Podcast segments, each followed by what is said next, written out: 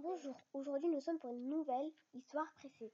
Loup-garou, Antoine entre en courant dans la classe. Il est en retard comme d'habitude. Monsieur, monsieur, qu'est-il encore Tout essoufflé? Cette nuit j'ai vu un loup-garou à la télé, demande Céline. Mais non, en vrai Oh, arrête tes conneries, dit Fabien. Il faut faire l'intéressant, dit Valère.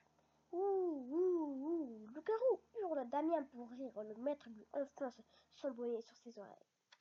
Mais si, je vous jure, dit Antoine, il était habillé comme un homme, j'ai vu ses pattes toutes poilues avec des griffes longues comme ça. Et il avait du vernis sur ses ongles, demande Aline en se tordant de rire. Toute la classe s'éclata bruyamment. Le maître, lui, de ses mains gantées de noir, redresse le col de son manteau. Antoine s'énerve. Puisque je vous dis que je l'ai vu, même qu'il avait des oreilles pointues et des grandes dents, là comme un loup, et ses yeux toute rouge comme du feu, j'ai eu une de ces trouilles quand il m'a couru après. Je me demande comment j'ai pu lui échapper.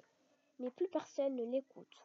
Il entend un instant, puis il s'assit, dessus sa place.